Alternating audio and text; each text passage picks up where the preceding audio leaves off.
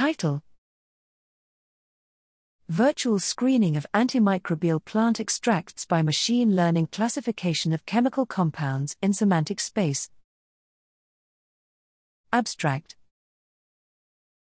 Plant extract is a mixture of diverse phytochemicals and considered as an important resource for drug discovery.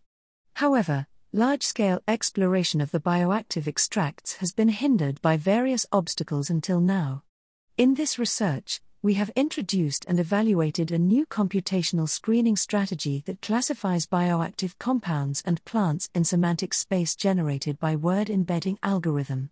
The classifier showed good performance in binary, presence slash absence of bioactivity, classification for both compounds and plant genera. Furthermore, the strategy led to the discovery of antimicrobial activity of essential oils from Lindera triloba and Cinnamomum sieboldii against Staphylococcus aureus. The results of this study indicate that machine learning classification in semantic space can be a highly efficient approach for exploring bioactive plant extracts.